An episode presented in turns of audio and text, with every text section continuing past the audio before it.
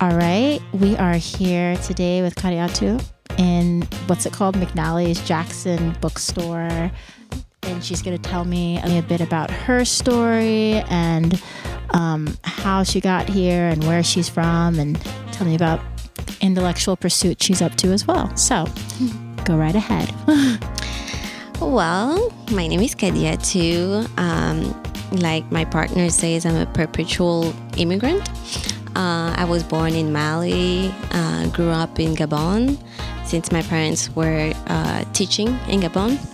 Uh, and I moved to New York in 2010 for college and ended up staying because of the opportunities. Mm-hmm. Um, uh, and really, it, it quite didn't make sense to go back home because I don't feel like I have a home mm-hmm. because um, growing up in Gabon, I was always seen as uh, the Malian girl. Mm-hmm. But then when I would go on vacation in Mali, people would call me the Gabonese girl. Oh, interesting. So, and now that I moved here, people back home, you know, whether it's like Gabon or uh, mm-hmm. Mali, they look at me and they say, "Oh, now you're American," mm-hmm. but really I'm not. Mm-hmm. Um, so yeah.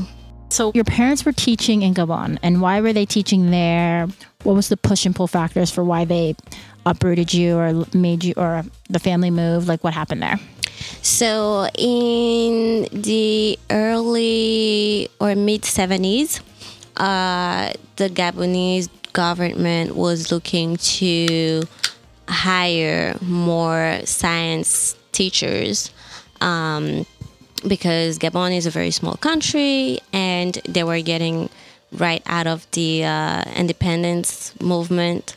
So they didn't have the resources and the labor to teach uh, all the classes and all the subjects. So they reach out to many countries, um, in, specifically in West Africa, um, like Mali, Senegal, um, Cameroon, mm-hmm. uh, Togo, Benin, mm-hmm. and uh, offer to hire uh, people who were either right out of the uh, teaching mm-hmm. uh, university mm-hmm. or who were already teaching mm-hmm. there. So that's how I'm, I'm, well the first person to get a contract was my dad mm-hmm. and uh, basically he put my mom on and they both were hired and moved to a small town actually at first they weren't in the capital which was very interesting for them um, to be in a whole different country in a whole different part of Africa mm-hmm. because uh, West Africa is very different than Central Africa. Very, very different. Uh, different cultures, different languages, different food. Um, it's just it's it's very different. So they moved there. Um, they already had my older sister and my brother, uh, my first brother, mm-hmm.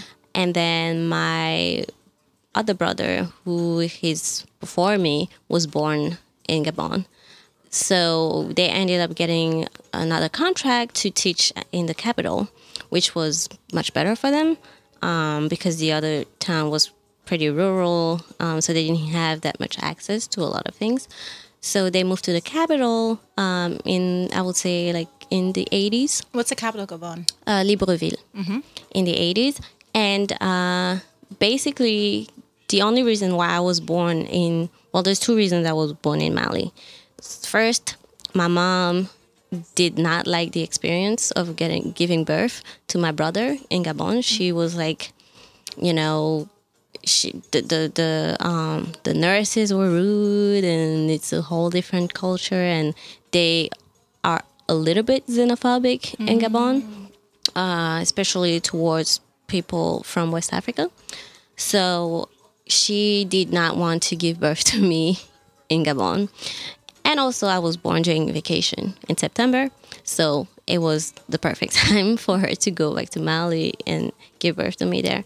So I was brought back, I guess you can say back, to Gabon when I was about like two weeks old.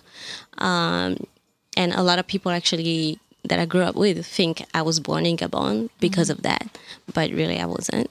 Uh, so that's how I ended up living there and growing up there because they had a contract with the government, and you know they didn't really feel a need to break the contract since you know it's kind of like the mentality of like working uh, at a company almost um, for like 30 years, like having a career and then retiring and getting your pension. Gotcha. So yeah, but they recently moved back to Mali about like three, four years ago because you know they they're, they're not Gabonese. They didn't want to naturalize in Gabon, um, but they now kind of regret it a little bit because after spending like 30 plus years in a whole different country, it's very hard to go back and readapt themselves, you know, to the Malian culture and the Malian lifestyle and the food and, you know. Um, but yeah, that's how I ended up in Gabon. And what is um what would you say are the primary differences between Malian culture and Gabonese culture? Because they both speak French as one of the main languages, Yes. yes. And then what are the other languages spoken and, you know, things that are happening in both countries that maybe parallel each other or might be very distinctive? So they both speak French as uh, the main or like the official language. Um, in Gabon, there's about 40 plus other languages that are spoken. Oh, wow. Yeah. That's not a very big country either. It is. It is not. The population is about two million What? or two point five million. It's very small. Mali is much bigger, and there's probably about hundred plus languages Okay. spoken in Mali. I would say the main differences are in the food and the climate. Mali is very dry. Mhm, Yeah, because um, desert. Yeah, it's Yeah, the it's really desert. It's the desert. Sahara mm-hmm. Desert. Mm-hmm. Uh, Gabon is very humid. It's kind of like the Floridian type of mm-hmm. weather.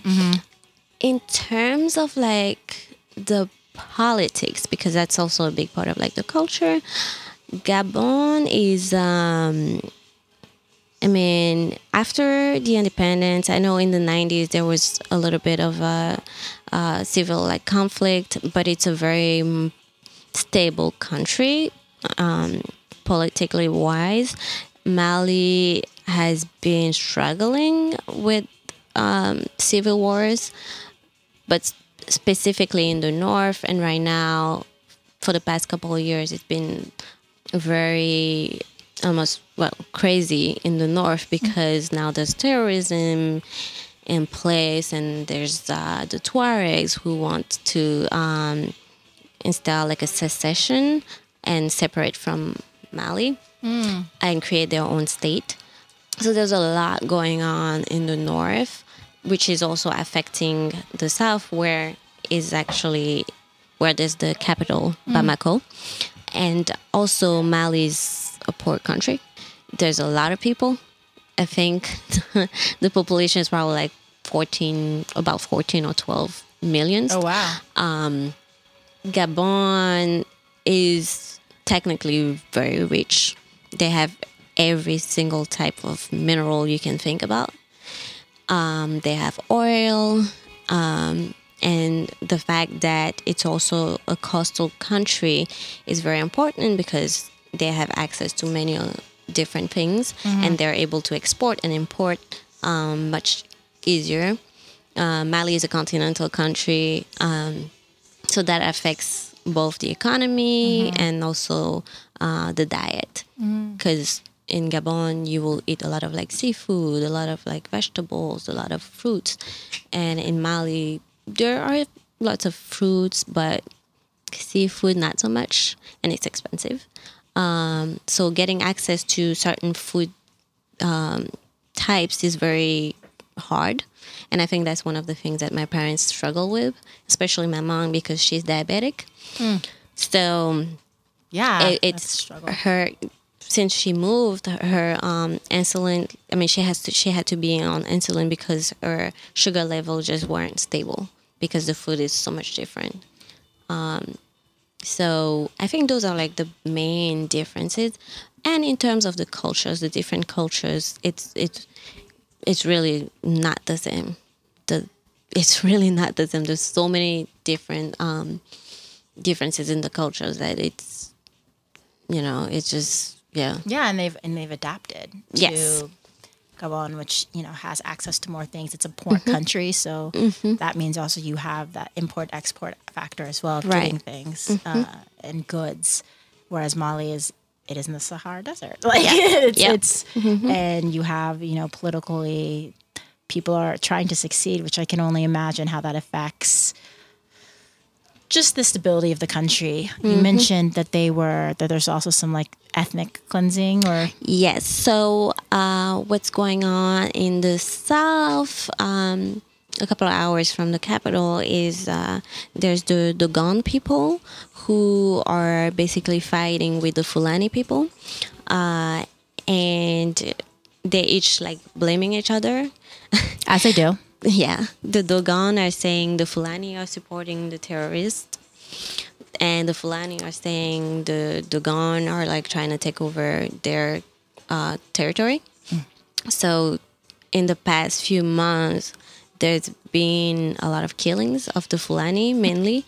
Um, because the Dogon are like uh, hunters and you know, so they have guns and stuff like that. Gotcha. And the Fulani are more like farmers. farmers, as I was gonna say, I bet you they're Yeah. farmer community. So, yeah, yeah. you know, recently there's been like a hundred Fulani people that were killed in like a village, and it's very scary, specifically for me because my mom is Fulani, although she's um, from a different part of uh, the country. You know, it's still kind of like so. If I'm Fulani and I want to travel somewhere, it's like It's it's touch It- and it's tough. Yeah, it's You know, dangerous. plus there's been like random acts of terrorism in the city in in in, in the capital um, so it's really there it's really unstable right now over there Gotcha. Yeah. And that's hard, obviously. Yeah. And and your parents have moved back there. And yeah, they're probably like, ah, we moved from a more stable, prosperous country back to our homeland, which is going through issues. right And they're in the capital, I imagine. Yeah. yes they are And you said they're teachers or professors, right? yes Okay.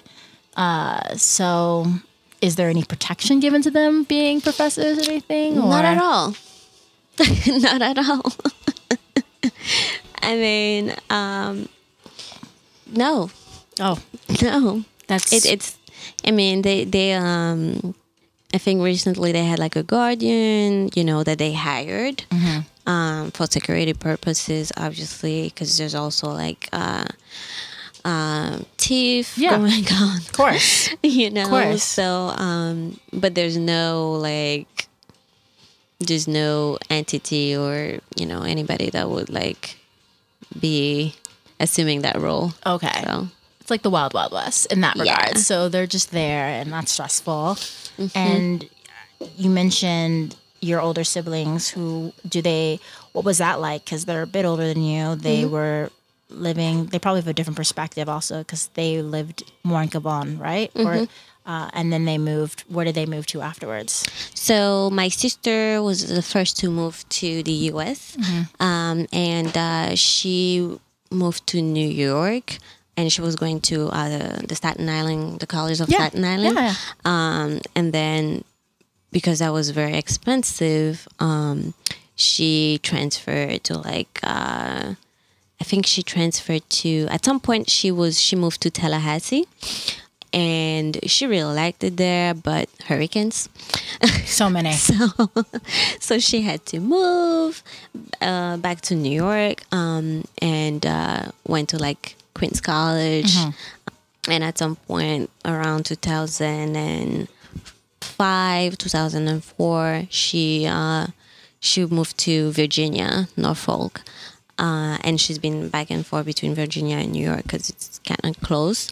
My other brother, uh, Boubacar, uh, he moved to Houston directly from uh, Gabon, and uh, we have a bunch of like uh, cousins in brackets because we're Africans, and we call everybody that we grew up with Yep. cousins. yes you do So yes you do we're not related, but Yeah, we're cousins. absolutely. Because we grew up together.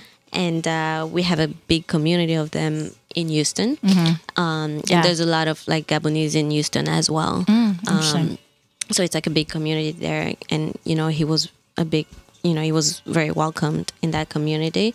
And then my other brother, Mohammed, also moved to Houston, but actually he um, transited in New York. He he did his uh, ESL, English as a Second Language, in New York, and then after that he moved to Houston.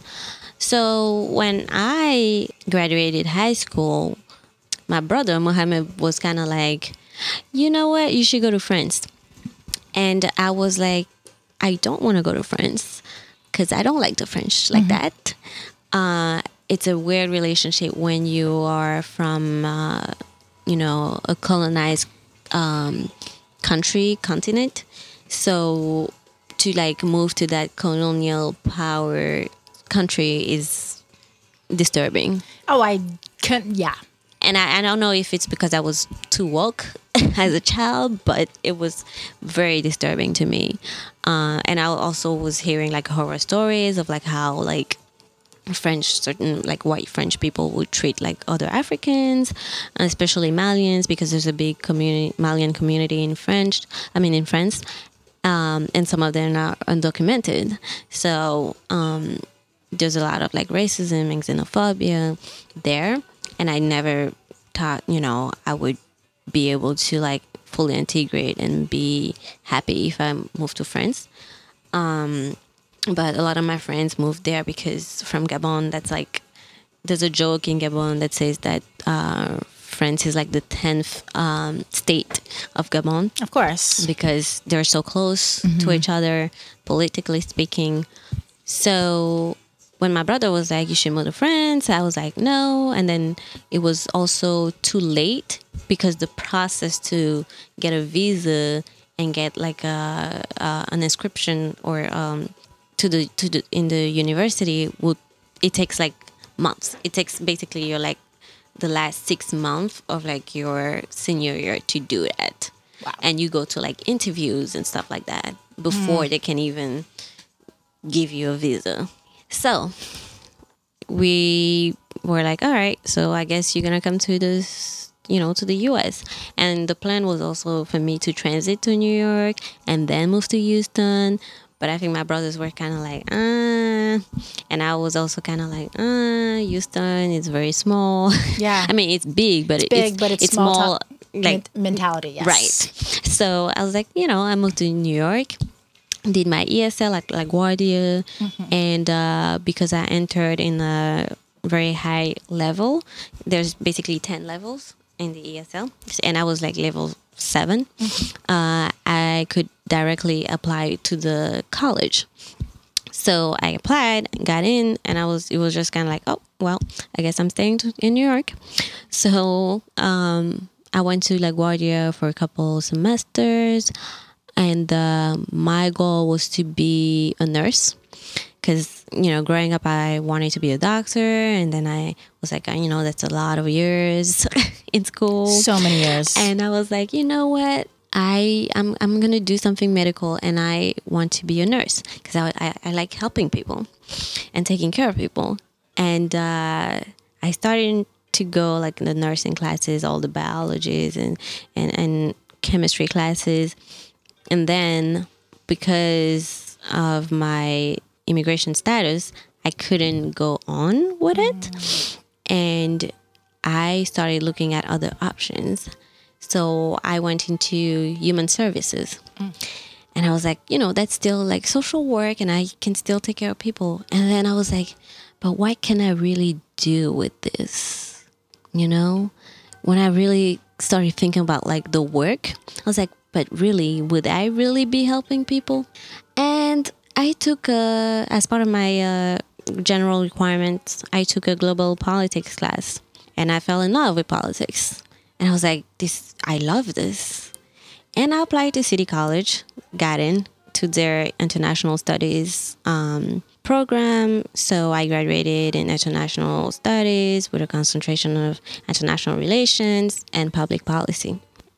And it's been interesting because I'm not even using that degree right now. no one ever is. Nobody ever does, dear. Nobody ever does. So um, that's basically how I ended up in the US because my family was already, like, part of my family was already here. Um, and you know, from there, it's been like a very interesting um, journey. Yeah, I imagine. And also, it's so important to note like having family that's in the country can really help. Definitely. And uh, it gives you some sort of support network and also visibility into like where you're going to. Yes. Like you knew enough to know that you didn't want to go to Houston because it didn't Right. have the type of like open mindedness or personality or energy that you're looking for. Mm-hmm. Uh, also, Texas can be quite conservative. Houston is unique. It is a large city. is. Mm-hmm. Um, there's a lot of you know international people there. But, But- it's not in New York. Um, No. As someone from the Dallas area, I know that like Dallas is changing. There are people from all over moving there because it's a Mm-hmm. big business, but it's still is a very long way to go to have the open mindedness Yeah. and connectedness to culture that New York City has. Mm-hmm. So I totally relate. Uh, I also know moving to New York was easier because my sister lived there. So, Mm-hmm. you know, I was going to come either way, but I could crash at her house. Right. And it's not just like a house, it's a place where there's like she's established here. She's Yeah. been here a while. So Yeah. I have that blessing. So I get that. Uh, and also, what quite the story. Like you were good. You were like, I think it was fate that going to France didn't work out. Uh, and I completely understand that perspective of not as someone as an immigrant, but as my parents and the whole. My dad had the opportunity to go to the UK when he was leaving Ghana, and he was like, mm-hmm. "No, I'm not going to go to the colonizer's house." He's like, "I'm not going there." And, and and I have uncles and aunts who live in the, in London, and they love it. But it's also like a running joke in our family Yes. that like they live in London. Like, Yeah, they're like it's like London's great, like love it, mm-hmm. but it is like they colonized Ghana in a way that was very aggressive and Yes. um, is still a rem- remnants of that is Yeah. in everything from like the castles. It's not just the English, the Dutch, the Portuguese. It's Yeah. just it's everywhere and it's horrifying. Um, and I really would, you know, recommend when people go to African nations to go to these port cities and really see Definitely. the history, the tours, because you will learn some dark, dark things yeah. and it's yeah it's crucial but going to france i mean the french perspective i did have a friend or i do have a friend who has lived there and, and people who are whether they be of you know caribbean heritage or also um, you know middle eastern heritage and Yes. that whole french people are abruptly racist um, there are. and Spanish people are too. Americans are. Everyone is. But Mm-hmm. I'm saying there's a particular tinge of French racism, which is like, Well, I would say that um, I mean, two of my best friends uh, live in France, and uh, the the type of conversations we are able to have in the U.S. about racism and about you know black and white and Hispanic or Latinx conversations, they're not happening in Europe like that. No. and everybody just tries not to have them, and it's it there's definitely a push on the French part to have people assimilate. Like, don't try to be like it. It's it, once you French, like you should be French French. There's no. It's not like here you can be Chinese American and be proud of it. You know. yeah, Uh, there it's like no. If you're French, then you have to be like just French. You know. weird, Very weird.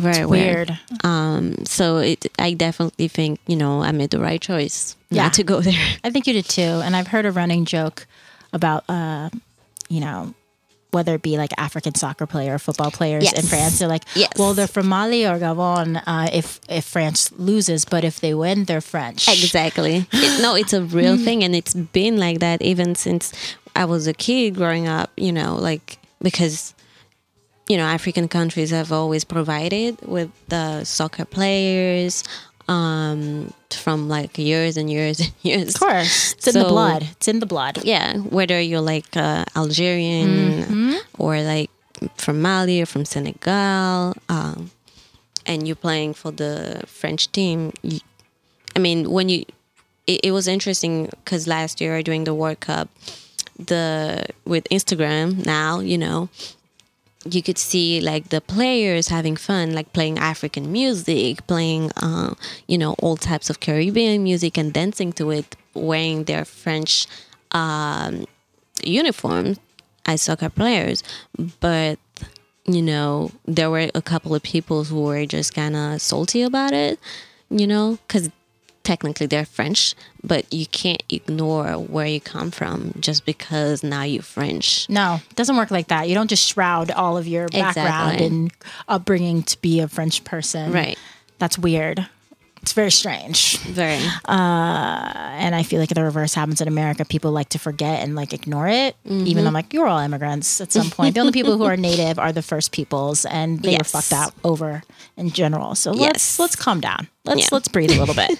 uh, but yeah, just going back to that and moving to New York and Mm-hmm. that whole process, which is a lot. You went to LaGuardia High School, which is or was it like well, LaGuardia? Because LaGuardia is a college, so Yes. you, your ESL So- was through their college. it, it was through well it's basically through the college um but uh it's more like reading writing um and speaking classes and also you get a class to prepare you for the TOEFL which is like the uh, English yep.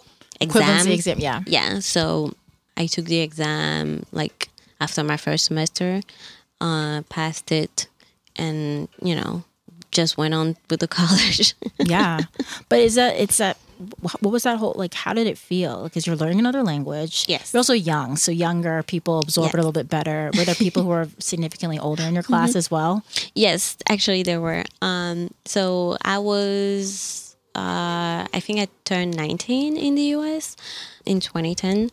And uh, it was interesting because in the ESL, there were a lot of people from like 20, in the 20s, in the 30s and 40s. And I don't know why, but usually a lot of like older people gravitate around me. I've always had like older friends. and it was somewhat easier for me, I would say, because in Gabon, through middle school, from middle school to like high school, you have to learn English. Like that's it's part of your uh, the subjects that are being taught. And then um, I think once you transition to like your last year of middle school, you have to pick up another language. So I did uh, English, or I was already doing English in uh, Gabon. The only thing is, I was better at writing it than speaking it because I didn't need to speak it. Um, so, and I also learned German, which I forgot because I'm not using it. But did you use it a little bit on your trip a bit german Mm, just like a few words and it, it's it's i was preparing myself to use it and i was disappointed almost because everybody speaks english there yeah in berlin yes wild. I was like how come everybody speaks english? And people would just see me and walk up to me and speak english. Yeah. and i'll be like how do you know i Yeah. speak english? Like it was crazy. But so it, you know it's it's good because you like you end up being pretty comfortable because there's no hard uh, communication yeah. going on. But um, so in the ESL, really what I needed to work on was uh, adjust to like hearing people speak, you know, and understanding what they were saying, the accents, and also work on my accent, you know, and work on like speaking the you know the language. And also i was very i was very shy. When i moved here i was very shy. And you know i had to i had to like be like all right get out of your comfort zone. Because if you don't you you're not going to be able to stay here. Yeah. So you have to do the work. And you know i started going out a little bit more hang out with my friends a little bit more friends that i made at the esl and they were mostly um, koreans. I love it. Yeah so it, it's it's it's very interesting. Um, I love that. Because it's just such an interesting. Did you ha- have a lot of interaction with Koreans before coming to New York? not really. Yeah, no. Not at all not at all. But somehow that's you know those are the, the friends i made. I met a couple of people from brazil from you know other countries but but africans. Yeah, yeah. Yeah. somehow. I, I i I had korean friends i had brazilian friends but um and Ecuadorian friends, Peruvians, but I didn't have any African friends. Okay. Yeah, that happens. yeah. So that was very interesting for me. And so then after that, after like being in school and in college, when did you say that you found your footing in New York and where were you living? Where are the different neighborhoods were you living in? So since I've been here, I've been in Brooklyn, uh, and uh, I've lived in Crown Heights, Bed Stuy, and recently Brownsville. Okay. Um, but I've always lived in Brooklyn, um, and I, I don't think I don't think I could live anywhere else. So yeah, you feel so right now, yeah, you live in a variety of places for sure. And do you feel that like that's really helped mold your perception of New York? Oh, definitely, definitely. So I recently moved to Brownsville from Bed-Stuy, and I was a little bit heartbroken to move out of Bed-Stuy because it was just getting too expensive. Yeah. But I, you know, I, I always loved Bed-Stuy, and I had my places, my core places that I always went to. You know, whether it's like a gallery space or a restaurant or a coffee shop, you know, I was just very comfortable there. But I would say that Brownsville's been uh, a little bit of a um, rooting thing for me because when I first came to the US, actually, I visited uh, in 2006 with my mom. So we visited my sister uh, when my nephew was born. And uh, she was living in uh, uh, East New York. Okay. And uh, we used to hang out a lot in Bed-Stuy and uh, Midtown. So I was already used to Bed-Stuy from there. So when I moved in 2010, uh, and we were like in Bed-Stuy, it was it felt comfortable for me. Um, then we were in Crown Heights, and it was still comfortable because Crown Heights is really like right there to next to uh, Bed-Stuy. So I felt some type of grounding. But um, what's interesting with Brownsville right now is that it looks like Bed-Stuy like 10 years ago.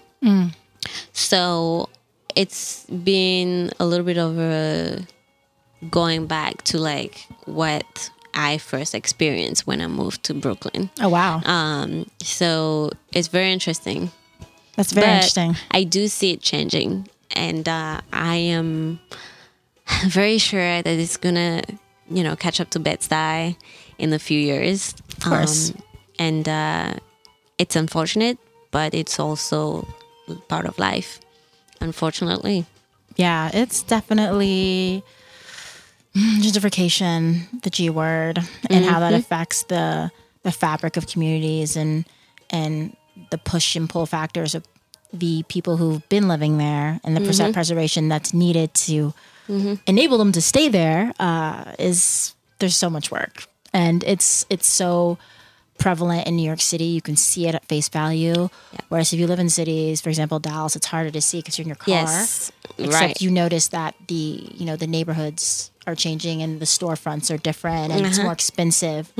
Um, whereas here you walk down the street and you're like, whoa, this is weird. This entire street has completely different buildings. yes, Um, or, or all of a sudden it looks like there are a lot more people who are white who are walking into this neighborhood and there was nobody white before yes, uh, and so you can see it and it's Mm-hmm. and it's you're like at one point you're like oh this place is or this you know town is more safe but then you're like well then but it's also more expensive and can i like even really afford it now because Right. of like what's happening yes.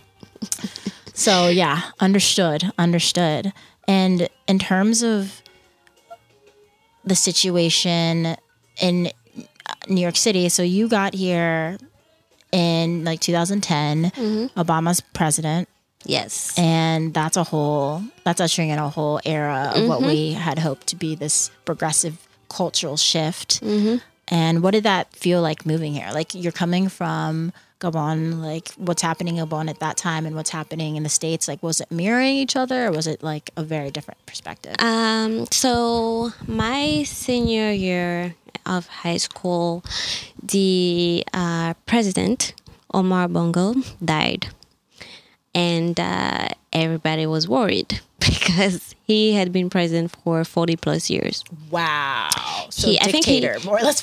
Well, yes. Yeah. He was, uh, I think, the longest uh, running president, I think, uh, in Africa. And uh, it was scary. It was scary because we were we were in high school, you know, preparing for our exam um, to graduate, and uh, just before the end of the year, he dies. And everybody's like, "Oh my God, what's going to happen?" And luckily, it was a smooth transition. Part of their constitution uh, says that uh, if the president is uh, not capable of running the country, the person in charge is the president of the uh, assembly. And at the time, it was a woman. Uh, so it was very interesting to see that actually, you know, black woman, you know, running the country um, for a couple of months until the elections. And uh, when the elections happened, uh, it was also a little bit worrisome because the son of the former president, Ali Bongo, uh, decided to run for president. And uh, everybody was kind of like against it because, I mean, that's his son. And also, there's been rumor, rumors about him not being a legitimate son and blah, blah, blah. You know, here, But- here we go. Yeah. It's like that's his son. It's unless you can prove it with like facts, then whatever you're saying is not relevant. Yeah. But you know, the elections went through. There was a little bit of uh, unrest, uh, civil wise, and I think the police and military had to intervene at some point. However, um, he was elected, and now he's the president. So I think the dialogue here with the US is definitely that, you know, while Hillary Clinton and Obama were competing in becoming president, well, we had a woman running a country in Africa. And I know like it's a big deal in the US to have a woman become president. And it's very, very, very disturbing when you look at other countries. Developing nations. Spec- yes, specifically in Africa, who have been run by women, mm-hmm. women of color too. I mean, it's a different dynamic, but still, this country is what two hundred something years Yes, old. I know. I know. and we're and we're fighting. Oh, she has this backer. She's done this. It's like you're just shaming her. Yes. And I'm not to say that she was perfect because she was far from it. But Yes. come on. right. Yes. So that was the dialogue mainly. And, uh, you know, we were all watching the US and we were all like, oh my God, a black president? I mean, he's mixed and we can't ignore that fact. But still, when you look at um, the politics and around race in the US, he's considered black, you know? So that was pretty inspiring. That was pretty inspiring to be in high school and seeing it and be like, wow, this is this is gonna happen. Mm-hmm. You know? It's happening. It's happening in America finally. Yes. yeah. Yeah. Uh, so then you get here, and what do you notice? What's one of the first things you notice? Because going from places like Gabon or mm. Mali or black, there are just black faces everywhere. There are black Right. faces with power. There are black faces who do mm-hmm. things, and yes, there are a lot of foreigners also that have a lot of power, and mm-hmm. a lot of it's behind the scenes. Yes. cough, cough, China, and but it's it's a different world. Yes. So what what was it like coming to America and seeing that like racial uh-huh. perception? I was kind of thrown off by the. I think it's when I moved here that I was like, oh wait, I'm black. Actually, Yeah, that's the first time I had to tell myself, like, girl, you you're black. you know, because I mean, I went to um, I went to a French uh, private school uh, in elementary school. So there were a lot of like white kids and white professors, white white teachers in my school. Um, so it it wasn't like a complex or anything like that because I mean there's white people there, but I just didn't experience the fact that because of the color of my skin, I would be treated in a different way. And I almost had to be very mindful of how I was, you know, entering spaces and what I would do or like my body language or how I would like carry myself around. That was the first time when I mm-hmm. moved to the to the US because it was just not Wasn't even part of it wasn't part of my mindset, work. yeah. No. And even when you went to a French school, like Yeah. in, in high school, what type of high school did you go to? It was a public high school. Okay, It was a public high school. Mm-hmm, mm-hmm. Um, so it was mostly like black, brown faces. But because, you know, I had a lot of friends who were also going to like the French high school, uh, I, I, I was always like in around Yeah. like Yeah. French people. People fro- from all over. Yeah. Yeah. Mhm. So, um, but it was still not quite the same. I think it was the other way around for them. Um, even then, not really. I think for them, it was just more like they were trying to assimilate and, you know, be part of like the culture and the conversations. And, you know, you'll be surprised by how they spoke. They spoke like us, you know. So it was the other way around. And when I moved here, it was like, oh, yeah, I'm black. You're black. I'm not Malian. I'm not Gabonese. I'm not African. I am actually black. Mm-hmm. You know? That's so interesting. yes. because it's you know the conversation of the African diaspora and, and being black is obviously one that's very prevalent, particularly this year um, with what's happening in Ghana, the year of return, and Right. and how Ghana's opening its doors to all people who are black to rediscover their history and their Yes. past, which is you know beautiful. And then you have the fact that we are all part of the African diaspora, the Black diaspora, or whichever name you want to give it, mm-hmm. but with different backgrounds and different Yes. histories.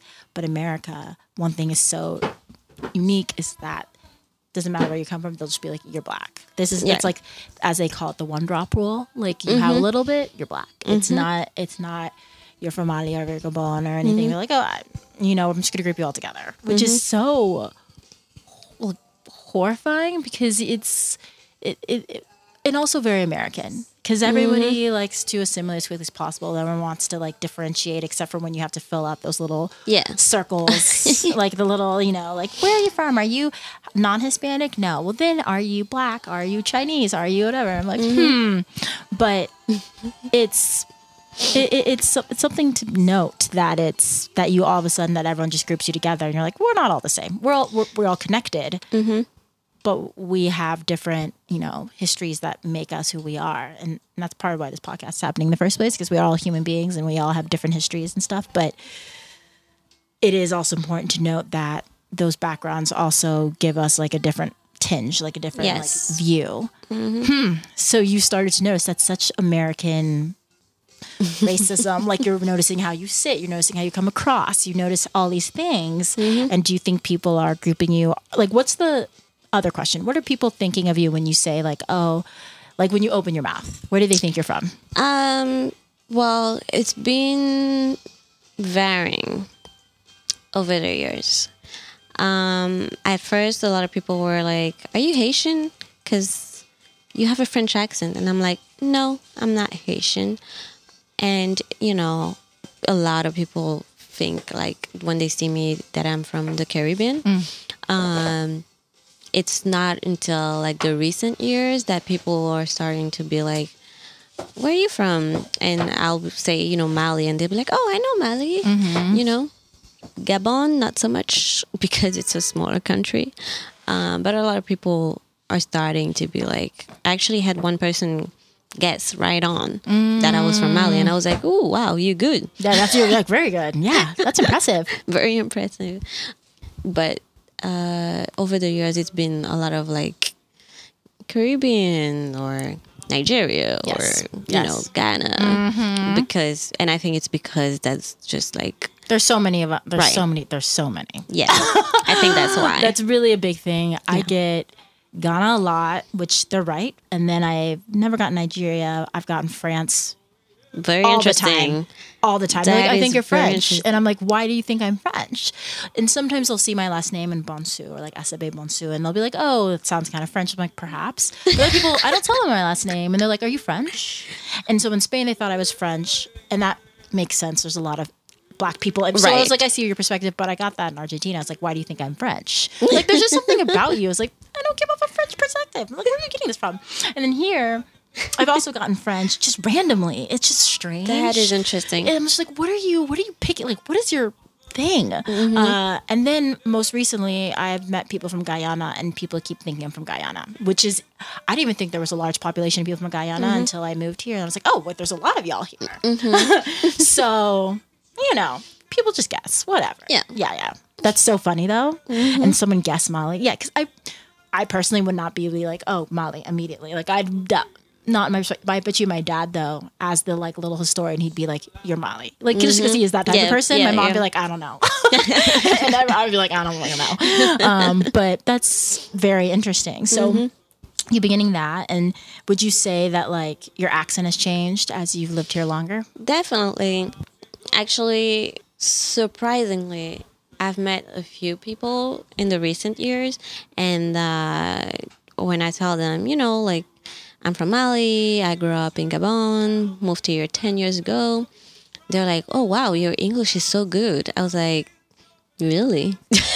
and they're like, yeah, yeah, yeah. I'm like, and many people have guessed that uh, you know I was although I, I you know I'm, I was born somewhere else that I actually grew up here and I'm like no I moved here when I was an adult almost and uh, it's it's been interesting to have people think that but also I can definitely see that um, being in New York and uh, really investing myself into learning the language and you know being almost assimilate in a way that my you know my the way I spoke just changed. Yeah, no, I mean, I feel like there's just like a you have like a very faint accent, and even if you had a heavy one, I wouldn't really care because that's just. I feel like accents make people they define people in such a beautiful way, and I like yeah. Mm-hmm. hearing one, um, or not. But uh, I think it's also very intriguing that people will be like, "You speak English so well," because a lot of Americans really only speak English, and It is interesting. and that's the joke. Everyone makes jokes about Americans. They're like, you all speak one language. I'm like, that's so true because and most people don't even leave where they're from. Like, you know, New Yorkers Yeah. don't, a lot of New Yorkers don't leave. Yeah. But you meet a lot of New Yorkers who travel a lot, but leaving New York, people who are born and bred here, that is not common. Mm-hmm. No. It's hard. Yeah. Because you compare every city to it and To you're it, like, yeah. there's nothing better. and I'm not gonna lie, New York's pretty fucking awesome. So I can definitely feel why people Yeah. feel that way. But I also th- believe it's so crucial to have that like other like to have those experiences in Mm-hmm. other countries and like you know for you you've immigrated and immigrated with an i and immigrated with an e Mm-hmm. all over and so you definitely have seen so many different things and you have family everywhere and like southern states which is very different Yes. Virginia Southern. I don't care what anybody says. uh, I don't. Uh, no, it's Southern. I don't care. It definitely has that vibe. Yeah, it definitely has that vibe. And Norfolk, yeah, yeah, Um, and then Houston obviously is in Texas, and Texas is Texas. Like yes. there's Tennessee, and that's Southern, but Texas is Texas, and Texas is a whole different country. Oh, it is. It really is, and uh, I like to laugh because my family calls me the Texan because I was born there. And my sister was born in Indiana, and then they lived in California. Then they moved to Texas. Mm. Oh, wow. Mm-hmm. But I'm the one who was born there and lived in this, and they lived in the same house. And they're like, "Oh, you're the Texan." My dad's like, "Oh, Texan." I'm like, "I hate you, Dad. I hate you." He's like, "Well, you are." He's like, "That's where you're from. It's fine. Embrace it."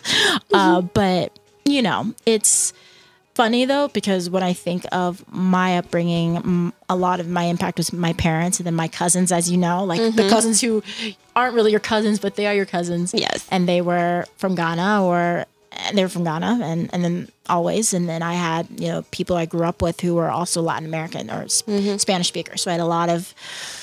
Whether it be Mexican or Guatemalan friends and family mm-hmm. members, so I spent time in their houses, and then India was also a, a common theme in Plano, and mm-hmm. um, yeah. So I just I grew up around a lot of different spaces and places and people and foods, and so I've always Right. liked exploring people's cultures, their food, in their mm-hmm. homes. Mm-hmm. Love going to people's houses of different, like wherever they're from, and just like exploring it. Right. In particularly because you're like, what's what do they have? Like, where are they bringing from? Whatever country Yeah. their parents or great grandparents are from. So Yeah. I love that. But so, what did you find when you moved here? Because you made friends with Koreans, you mm-hmm. had friends who are like West African, I'm sure. Like, what mm-hmm. was like the predominant group, or what was what were the people? Uh, I found myself having also a few Japanese friends, mm-hmm. and I started eating sushi. Oh, awesome! And you know, my sister was very intrigued by me eating sushi. She was just like, "Why are you eating this? How how can you even eat this?" you know, and you know, I I, I grew up watching uh, anime, uh, and uh, when I moved here, and I was I started like going more to like uh, on 30 sec- 32nd Street, which is uh, Korean way, I think, and just exploring the food there so much more. Whether it's like Japanese food or Korean food, you know, that definitely became a big part of my life up until this day. You know, I just I love Japanese food, and I also had a couple of Indian friends uh, and Bengali friends uh, and coworkers. So that's also like a part of culture that I picked up, and it was interesting to interact with the Bengali friends uh, specifically because they were Muslim as me. So we Oh, had I did not know you were Muslim. I knew your brother Yes. was Muhammad, but like I did not Yeah. know. Yes, I okay, am. Okay, practicing.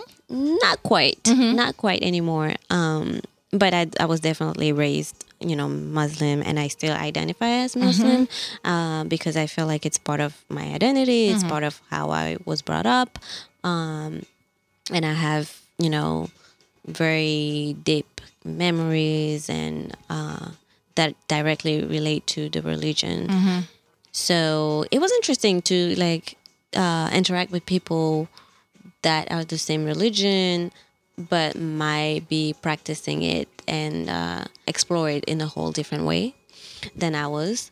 I also I, I I would say that I picked up a lot of like uh, different other cultures and food. I mean, I love food, so food has always. I, I think food is one of the most easiest and also the most important way to uh, immerse yourself in another culture. So true. I love it. It's it's. I think once you have food, like food brings com- conversations. It brings communication. It, it brings so much to the table, and uh, you know, raised in Africa, um, food has always been like a, a way to like show, you know, to to welcome people, um, a way to show appreciation, you know, for somebody else. So, food has definitely be um, been a a vector for me in terms of like learning different cultures and exploring and connecting with other people. So true. And we're in the great p- space for that. Oh yeah, I mean New York is yeah It's everything. yeah, it's everything for that. And it's everything for so many things. It Yeah. just So, would you say that the economic or political situation is better here than it is in Gabon or Mali or would you say mm. that it's almost similar? What do you think? I would say that you definitely have more opportunities mm-hmm. in the US. Unfortunately, it's it's funny because I had this conversation earlier with my friend when we went to the Met, and we were talking about. Um, she's from Mexico. Well, she was born in the U.S. Her family is from Mexico, and she was telling me about how she was on vacation in Mexico, and uh, all her Uber drivers were engineers and lawyers. And, Totally. And I was like, you know what? If I was to take my diploma and move to Mali right now, I would very much struggle to find a job. Very much because, first of all, I was not raised in Mali. So I don't know the right people. My parents know a couple of people, but still, they will probably rather hire their cousins, nephews, and nieces before they give me Yes. a job. Yes. Whether I'm- Nepotism is is yeah, fresh. Whether I'm competent or not, that's not the issue. And Mali is very, very, very, very, very corrupted. Very much. Um, so when in terms of economics, you even if it's harder and it's you know the cost of living in New York is much higher, uh, you are still able to find a job that you know you can have access to. You actually you you actually have the opportunity to compete. You know, when in Mali, for example, there's you're not really competing. You have to work your way into being in the grades, In the the, right- good grades Yep. of certain people. Um, so I definitely feel like I, you know, I, I have, I just have better opportunities here. Mm-hmm, Opportunities that don't exist, Yeah. you know, in Mali. And this is a common theme I'm hearing uh, amongst people. I was just interviewing my friend who was Thai Indian, and I interviewed another friend who's also Indian, and another friend who um, was from Russia, uh, and just various countries. And being in the in crowd, knowing the right people, like it it supersedes if you're from there. Like you need to know those people because nepotism and having that like support is so crucial Yeah. in almost every country and it's important here as well it's often how wealthy people get one job to the next without Yes. you know if whether or not they have the background but in those countries maybe not even a very wealthy country if you do not know the right people Yes. um, even if you're from there you really can't get the jobs you want to have Yeah. and that's something that people forget. They're like, oh, well, you're from there, you go back, it'll be easy to get jobs. Like, no, no, no, no, no, no, no. It doesn't work like that.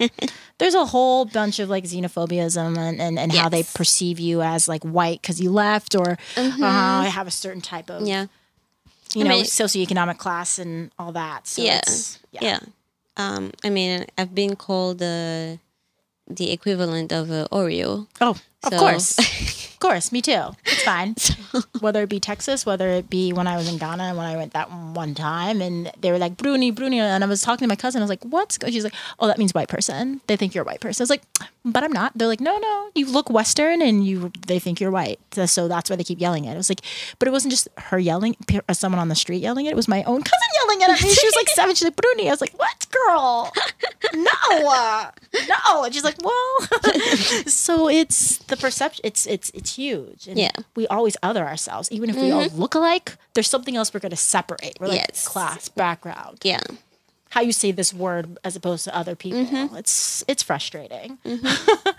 um, and in regards to you know your your friendships with people who are Japanese and stuff, would you like to talk a little bit about anime? Because I feel like that's super interesting, and you should totally do your plug for your awesome, awesome company that you're starting. Uh, because yeah. I, my friend who I was talking to before is also an artist, and um, I just I love hearing those perspectives and showcasing the fact that people from different countries and cultures are not taking jobs, but in fact adding a very rich and layered uh, view and experiences and, and mindset. So feel free to talk about it if you'd like to. So, um, I grew up watching anime. You know, we had this channel in Gabon called Manga, and that was just the thing everybody was doing. So I didn't know being into anime was really a thing until I moved here, uh, and I was like, wow, that's you know, that's the first time I considered the word nerd, and uh, I've you know, since I moved here, I had more access to ja- the Japanese culture, which was very interesting, whether it was like the food, the festivals, or the conventions. And I think because I have struggled with uh, my identity, I had to find a way to be an artist, you know, to be African, to be black, and to be a nerd. And uh, I think that's where Nerdy Bay that I created um, came from because Nerdy Bay is me, you know? The other day I was thinking about how uh, you know my creative process and as part of my art i always use mud cloth pattern which is really representing the malian side of me and uh, when i look at my logo that i created myself you know i painted it and i put it next to my little mud cloth um, you know tablecloth that i have at home and i was like oh my god it really looks similar right? So I could definitely see the African artist in Nerdy Bay. And because I'm a nerd, I mean, I enjoy anime, I enjoy, you know, books, and I'm a cosplayer. And I think because of all these identities, I've been in like uh, blurred black nerd um, spaces, and uh, I enjoyed myself there, but I still felt like an outsider because I'm African. You know, there's definitely a side of me that's kind of like, but I want to come out too, you know? And uh, so creating Nerdy Bay, you know, as a brand that would celebrate, you know, the intersection of being African and being nerd is just, it, has been liberating it's been liberating to create my own word that I can invite others in, you know, versus having to go into other words and try to find a place there. What I'm doing with Nerdy Bay is really just opening the door to a different word, um, but still celebrating the fact that, you know, I'm part of the Black African diaspora. Mm-hmm. I'm not saying I don't want to be a part of that. I definitely do. I mean, it's affected me and my creative process, but I feel like I want to add to the cultural exchange mm-hmm. when it comes to the black diaspora. I think it's okay and it should be, it should always have been okay for us to come together, celebrate each other, whether it's our similarities or differences. We don't have to all be the same we can be different but still respect and love and consider each other absolutely yeah that is a perfectly said end quote about just making spaces and cultural spaces for yourself and for other people like you um, mm-hmm. and making it just like an, uh, an open community very like very lovely i love that and i'm excited i cannot wait to see what is in store with Nerdy Bay. So, yes. uh, and I did want to ask you about dating as like because it's too good. You know, it's just too good. and I yeah, it is too good because as a black woman, as an African woman, as just any just dating in general. Yeah. Is tricky in New York City, but I'm super curious to see what that was like for you getting here because you mm-hmm. are mm. fresh, you know, attractive, smart. You're like going to school, you're meeting people. How did that like feel? Because dating is it's so fun when you're moving and you're new and then as you know the city more people start trying to like say kind of the same things i said before. Like mm-hmm. i can show you like i've already been here. It's like what else do you want? So like how do like dating men and what's that experience been like for you and how did it feel? So it, it was a struggle because I, like I said, my mom is Fulani, so I had I had a few uh, Fulani um, relative mm-hmm. in Gabon, and uh, it was interesting growing up in Africa, being skinny. Mm-hmm. Petite. Oh yes, honey, you're you a tiny know. little muffin. Were they like, yes. oh, she's too small? Yes. Yeah, they do not do skinny there. No, they think you're starving. My yeah, my my whole my whole childhood was about why don't you eat? You should eat more. Look at you, you're so skinny. You're not gonna find a husband. Oh yes, it's a bit. They like that. Mm, yep. Like, why are you trying to say that when you know I eat normally? Exactly. Like, and and I am dark skinned. Mm-hmm. so uh, it was a struggle.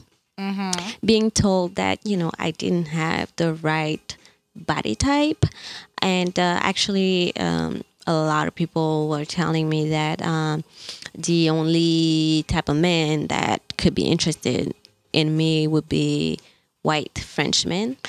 yes, yeah, that that was a thing. growing up. That that was a thing. So when I moved here, already my confidence in like my body was uh, pretty low, and I think that's something that uh, cosplay has helped me with. You know, being able to cosplay any fierce character that you know is like sexy and smart and like the first character that I cosplayed officially was uh, Ryuko Matoi from the anime called Kill la Kill, and her her uniform is like a, a short like a crop top um, with like a very mini uh, skirt, and it was a big deal for me to like wear that in public and go to a convention. It was huge for me. But you know i got out of my you know it's that since i moved here getting out of my comfort zone has been the thing for me to do because i was conditioned to like you're skinny you're too skinny you're too dark you, nobody's gonna be attracted to you except white men And it's weird that that's where people went. But the whole being too dark thing, even in African nations, where there are dark people, and we are not Yeah. the darkest. oh I'm no. sorry. oh no no no no. doubt. We are not the darkest. The fact that that at is still even a comment that comes out of people's mm-hmm. mouths is har- is like sad. i mean and who and who, where do you think that comes from though? I think it's colorism Oh. and it's it comes from colonialism. Girl. Because yeah Preach. because the, you know that historically the lighter you were the more attractive you were considered because you're mixed to a little bit of like white blood. Mm-hmm. So dating has been challenging when i moved here. And also i was like i'm shy. Well i was mm-hmm. shy. So I didn't really meet people like out there, and I resorted to like dating apps. I'm on those right now and it's just such a i was just talking to a friend about it and she goes you know and she's very happy in a relationship now. We used to reminisce about like dating and i was in a relationship still and getting out of it and now i'm out of it and now i'm like okay i want to date but i don't really want like a relationship. I, i'm not in the mood. But dating and exploring the city totally down. But mm-hmm. even that Yeah, Even that. even that can be challenging because I feel like uh, the last time I used uh, a dating app, you know, I was just like, you know what, I don't really want to um, go out and be on a date with a different person every other day, and you know, I've. It's interesting that um, I was on dating apps and a lot of the people who were interested in me were white. wait is this like all apps Uh, well, I was using specifically uh, OkCupid. Okay, okay, Cupid, yes, white men. Okay, but Yes. there's a thing. It's a thing I'm noticing. Okay, Cupid, a lot of white men, and then Hinge is a lot of black men. For me, I Oh, don't know. really? It just, I, and I don't know what it is. I think it's, I think it's what you put in your profile. But Mm-hmm. it's interesting. No, sorry, continue. It's not about. continue, continue. But but you know, I, I, I went on dates with like Indians, with uh, uh, Caribbean people, um, people from all over, really. Um, but uh, I only had maybe like two serious relationships out of like dating apps, and uh, I just at some point I just felt like you know what, I'm not really gonna find the person I want to be with um, on a dating app. Uh, and it's very interesting because I, um, when I met my partner, I was getting out of a relationship, right? I think I, I had broken up with somebody like maybe three, six months before I met him. And uh, at the time, I was not even looking for a relationship. I was just like in this space where I wanted to, you know, go out, enjoy myself, and do things that uh, made myself happy. Uh, so I went to the Black Comic Book Festival at the Schomburg, and that's where I met him. He was tabling, trying to sell me a book, and I was like, bro. I just spent like so much money. I'm not gonna buy your book right now. And he gave me his information, invited me to one of their events, and uh, started. I started going there because obviously, it's it's very funny. But I'm like legit their target audience. Yeah, you are. So, Yeah. so you know, I started going there, and um, somehow we ended up going on a date. It's awesome. And uh, you know, I think we, neither of us was really expecting a relationship out of this. Um, but it's been almost two years now, and uh, it's been uh, a good and interesting journey. But I definitely know that you know when I was like in the dating world in New York, it was just overwhelming sometimes, very overwhelming Yeah. and especially because I was like working, going to school, and it's like, do I really want to have a date on a Wednesday night, or do I really want to just go home and relax? You know, but um, I I I mean, I don't regret, I don't regret it, but I can definitely relate to the fact that uh, dating in New York is challenging, especially as a black educated woman. yeah. It's weird. Yeah. and who you attract also is, is you know often if it is a, a white man you can tell they well they'll tell you they've had it like they've dated black women. I'm like okay great. I mean, the, the, the, the, the thing that was very um, interesting and almost offending to me was uh, this white dude uh, messaged me on a dating app, and at some point in the conversation was kind of like, uh, "Hey, chocolate," and I was like, Bitch, no. I'm not talking to you again." No. like never. I was like, "Why? How? What?" so that was kind of like part of like the yeah no yeah don't say it to me on the street don't say it to me in the app don't say it to me anywhere yeah Ooh, people are gross, and they think what's a, a socially acceptable, or you know, equating you to a piece of of a sweet or something. Like it's something endearing. It's not endearing. I don't Yes. like it. Mm-hmm. so yeah, that's an interesting story to say the least. Um, would you say that? Um, you know, after that, like obviously dating, you, you get to learn about other cultures and other people and yourself as well. Mm-hmm. And, you know, you realizing like you're black in America and, and how that, and that like framework and what that is in America, which is just a very sordid and mm-hmm. difficult history and past. Did you feel that you would take any of your background from being from Mali, being from Mali, being Gabonese? Did you feel like that was ever in play a lot here or no? it definitely was first of all because of my name a lot of people were like where are you from and i would tell them you know i'm from mali grew up in gabon moved here in 2010 they were like oh shit that's really awesome blah blah blah and then they will learn that you know i speak french and that would definitely turn them on like oh my god can you tell me something in french and i'm like It's a language, that's people. weird. And really, it's a language. Um, you know, I don't quite get the obsession with with French that some people have, but I mean that's probably because I'm privileged because I it's my first language, unfortunately. But I would say that um, the fact that I was different definitely like brought more attention because people were just intrigued You see my face. If somebody would see my face, I'm just so annoyed by like say something in French, like fuck off. Like this is my language. I also speak English, and guess what? You would probably pick up another language too because you can. But the fact that people exoticize in such a exactly it, it's it's sometimes it's fun when you are dating in a new place. Other Yeah, yeah, times yeah. you're like, all right, all right, all right, all right. All right. I mean, when it becomes like a, a thing with like every other person you talk to, then it's like, all right, yeah, yeah, you're like, let's let's talk about something else. yes, yeah, it's not the only thing that I'm about. This is not my only story, and Yeah.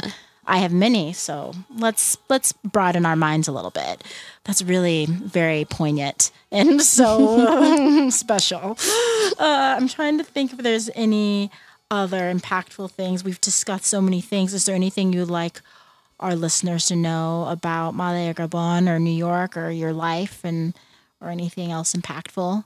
I mean, I would say that go ahead and explore. You know, don't be afraid. Africa is big. I uh, went to Senegal uh, for the first time in May, June, and uh, I loved it. I felt like I was at home, but not quite not quite at home because it's Senegal is also different than Mali. Although it's you know close by, it's still very different, and uh, I'm excited because I know that there's many other countries in Africa and all around the world that you know I want to visit. So I would say that you know don't let fear or economics because there's ways around traveling uh, on a budget. So do you explore? Don't be afraid to get out of your comfort zone and look out for Nerdy Bay. You know, Yeah. I mean, I think it's so important for people to explore Africa and to explore in general. Yeah. Uh, and it is a very intimidating continent because it's a continent, not a country. Yes. And it's so, and every country's different and Very. they all have a different history and culture and language and impact globally. So when people are like, oh, like, is that country dangerous? I'm like, every country's dangerous. And to be honest with you, if you're from, pardon me, Dallas, it's more dangerous than New York. Oh, yeah. And more, da- yeah, yeah, there's a lot more homicides in Dallas than there is in New York. It's strange. It's not strange. It makes sense, but it's also you change your perspective. And then when Mm-hmm. people, you know, when people think of Liberia or they think of Right. Senegal, they're like, oh, well, Ebola or what's happening here. It's like these are very like particular places. Yes. It's not the entire country. exactly. And you Yeah. need to. And doing research and reading is so important. So as well important.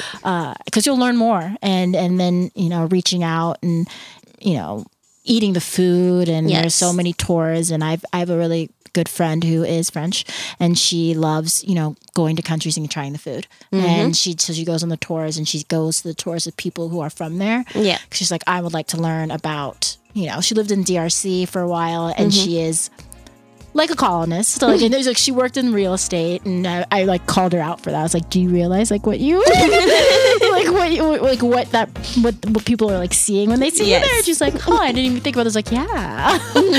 but what I love about her is that she's so adamant about getting to like the people from the country and trying the food and like really putting them on social media. So I'm sure at some point I'll be interviewing her because she is a lovely human being. And um, yeah, no, I'm so grateful that you have made time for me to let me interview a second time. pleasure. There's a little issue last time because I didn't quite know what I was doing with my equipment, and there was, you know, being a beginner, but the story was rich and layered and definitely displayed the difference between immigrant and immigrant and yeah watch out for nerdy bay and watch out for this podcast all right so thank you very much Thank you. Mm-hmm.